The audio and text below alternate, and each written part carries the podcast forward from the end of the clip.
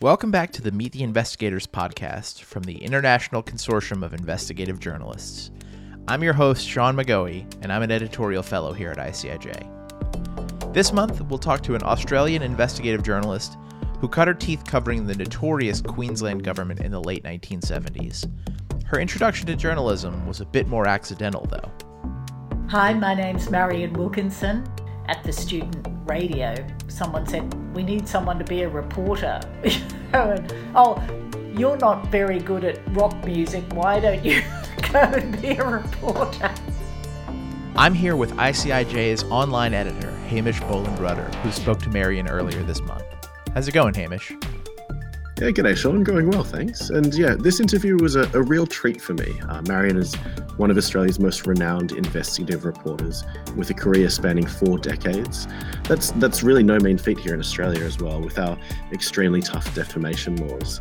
Reporters here are afforded very little legal protection, um, and it's pretty common for journalists to be hauled before the courts regularly to defend their work, something that Marian knows all too well as a freelancer in those days, I began digging into, at the age of 19 or 20, the secret shareholdings of people linked to the Premier of the state. And I think I got my first defamation threat writ uh, when I was about 21. It sounds like a fascinating story, so let's dive straight into the rest of our interview with Marian Wilkinson.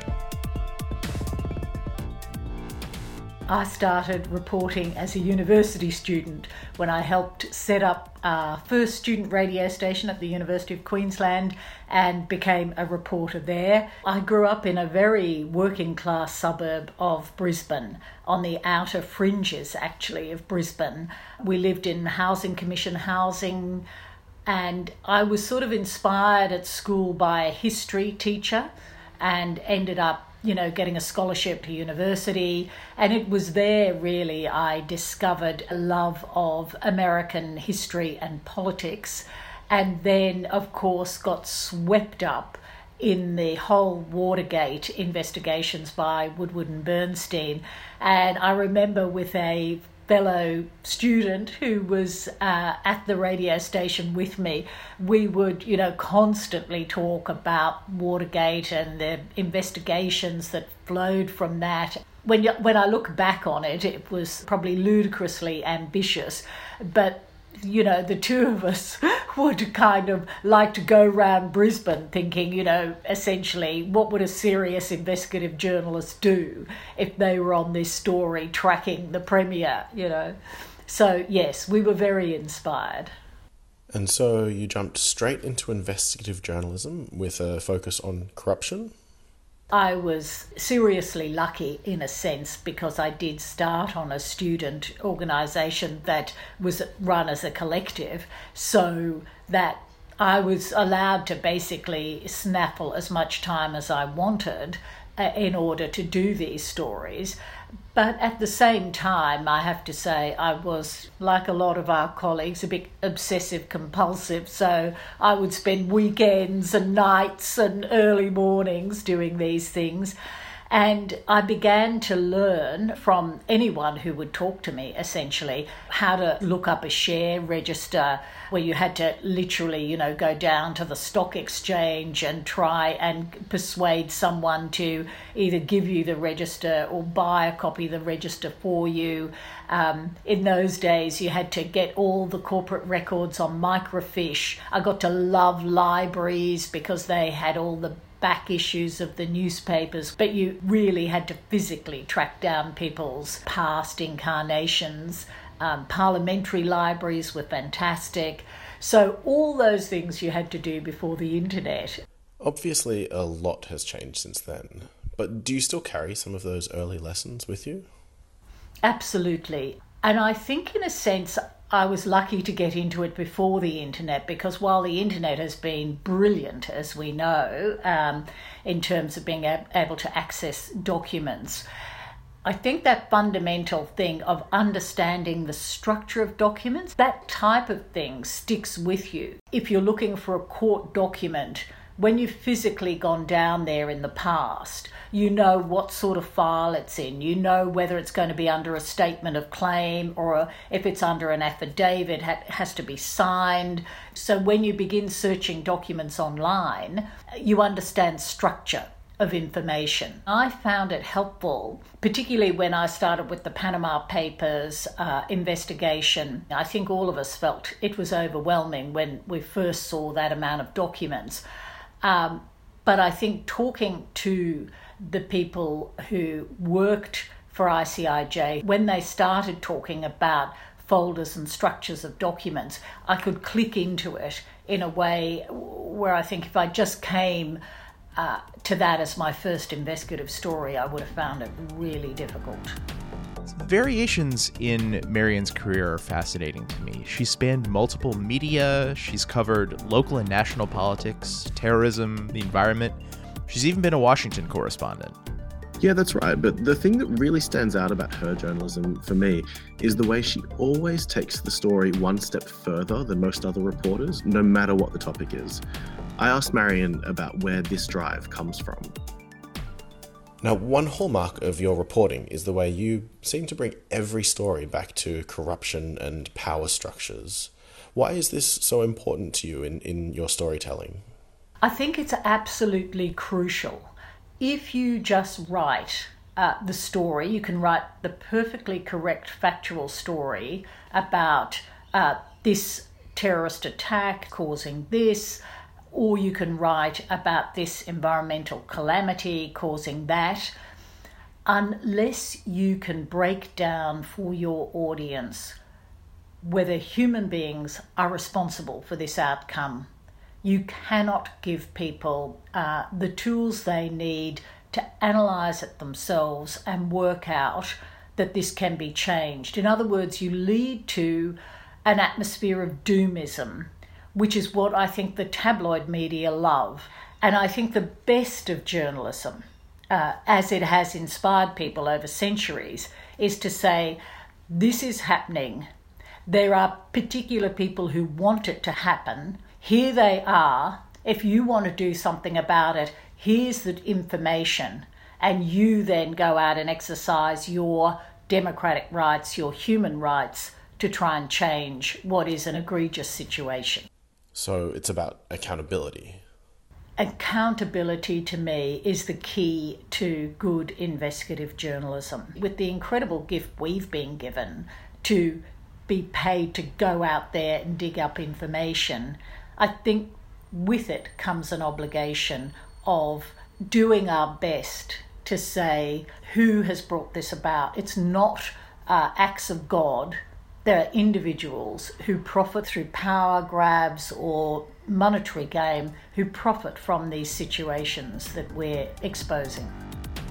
Marian has written books on government secrecy, border control policy, and political power brokers. Her latest is The Carbon Club, which explores how politicians and business leaders came together to control Australia's response to the climate crisis. How did this newest book come about?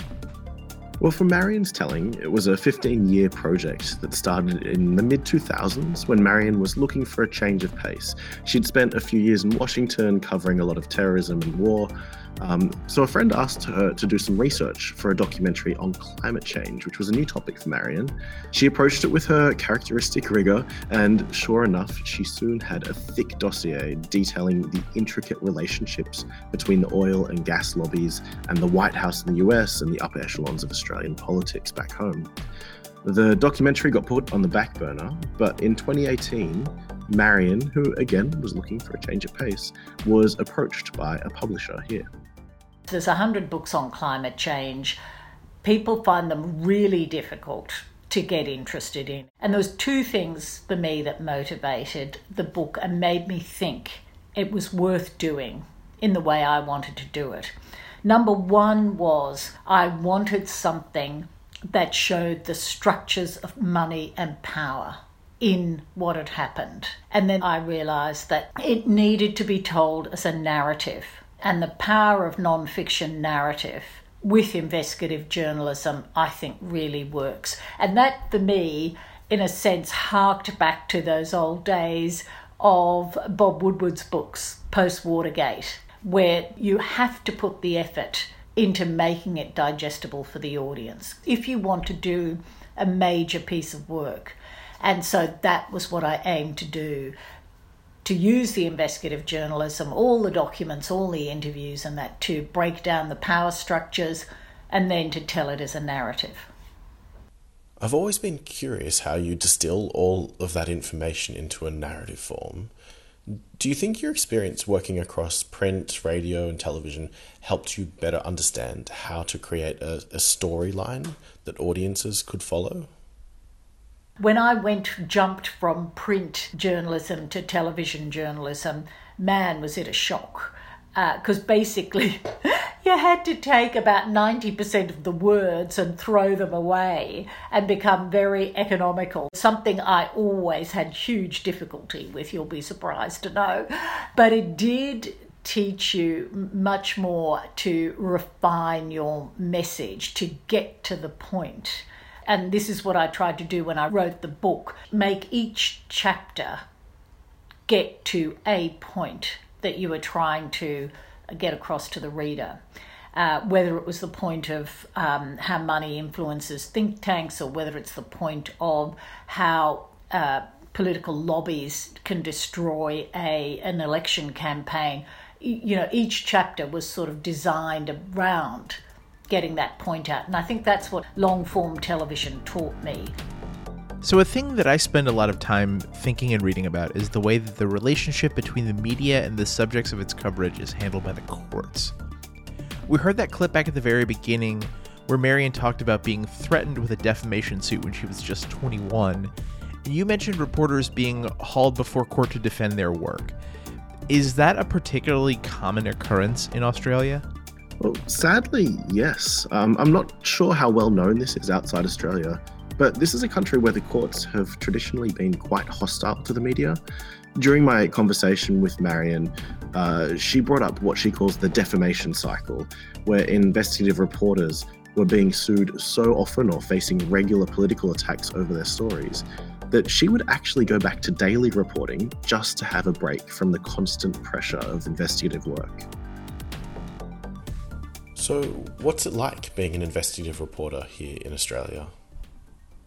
Look, I think it's getting better because I think the the big media companies have learnt how to support their reporters better than they have, and we have had a tiny bit of defamation reform uh, in this country, but Australia has been known to have some of the harder defamation laws of the um, English speaking world, certainly much tougher than the US laws. What, one of the things we always get stuck on here is not whether you, what you write is just true, it's what the imputations of what you write are. So the game in the court becomes can the person suing you say there's more and more imputations rather than just what's written on the page. And that is what kills you. So, your media company, unless they've got very deep pockets, the inclination is can we settle? The other thing that's kind of weird in Australia that I can't imagine would actually happen much in America or in even in the UK or France is that Australia is a small pond and so the top media executives are really close to the uh, senior government officials. And they all, you know, have business interests together or they were appointed by the government. And I know, because I've been on both sides of this, that uh, as, a, as an editorial executive, if a government minister doesn't like a story, they will be on the phone to your media executive personally, blasting the crap out of them. And then that comes down the line to you.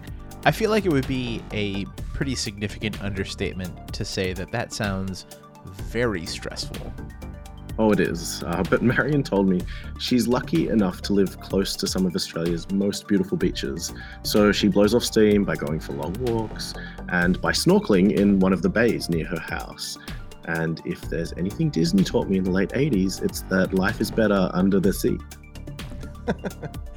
Well, as much as I would love to close the podcast on a Little Mermaid reference, We do like to leave our listeners, especially young and aspiring journalists, with some practical advice from an accomplished veteran.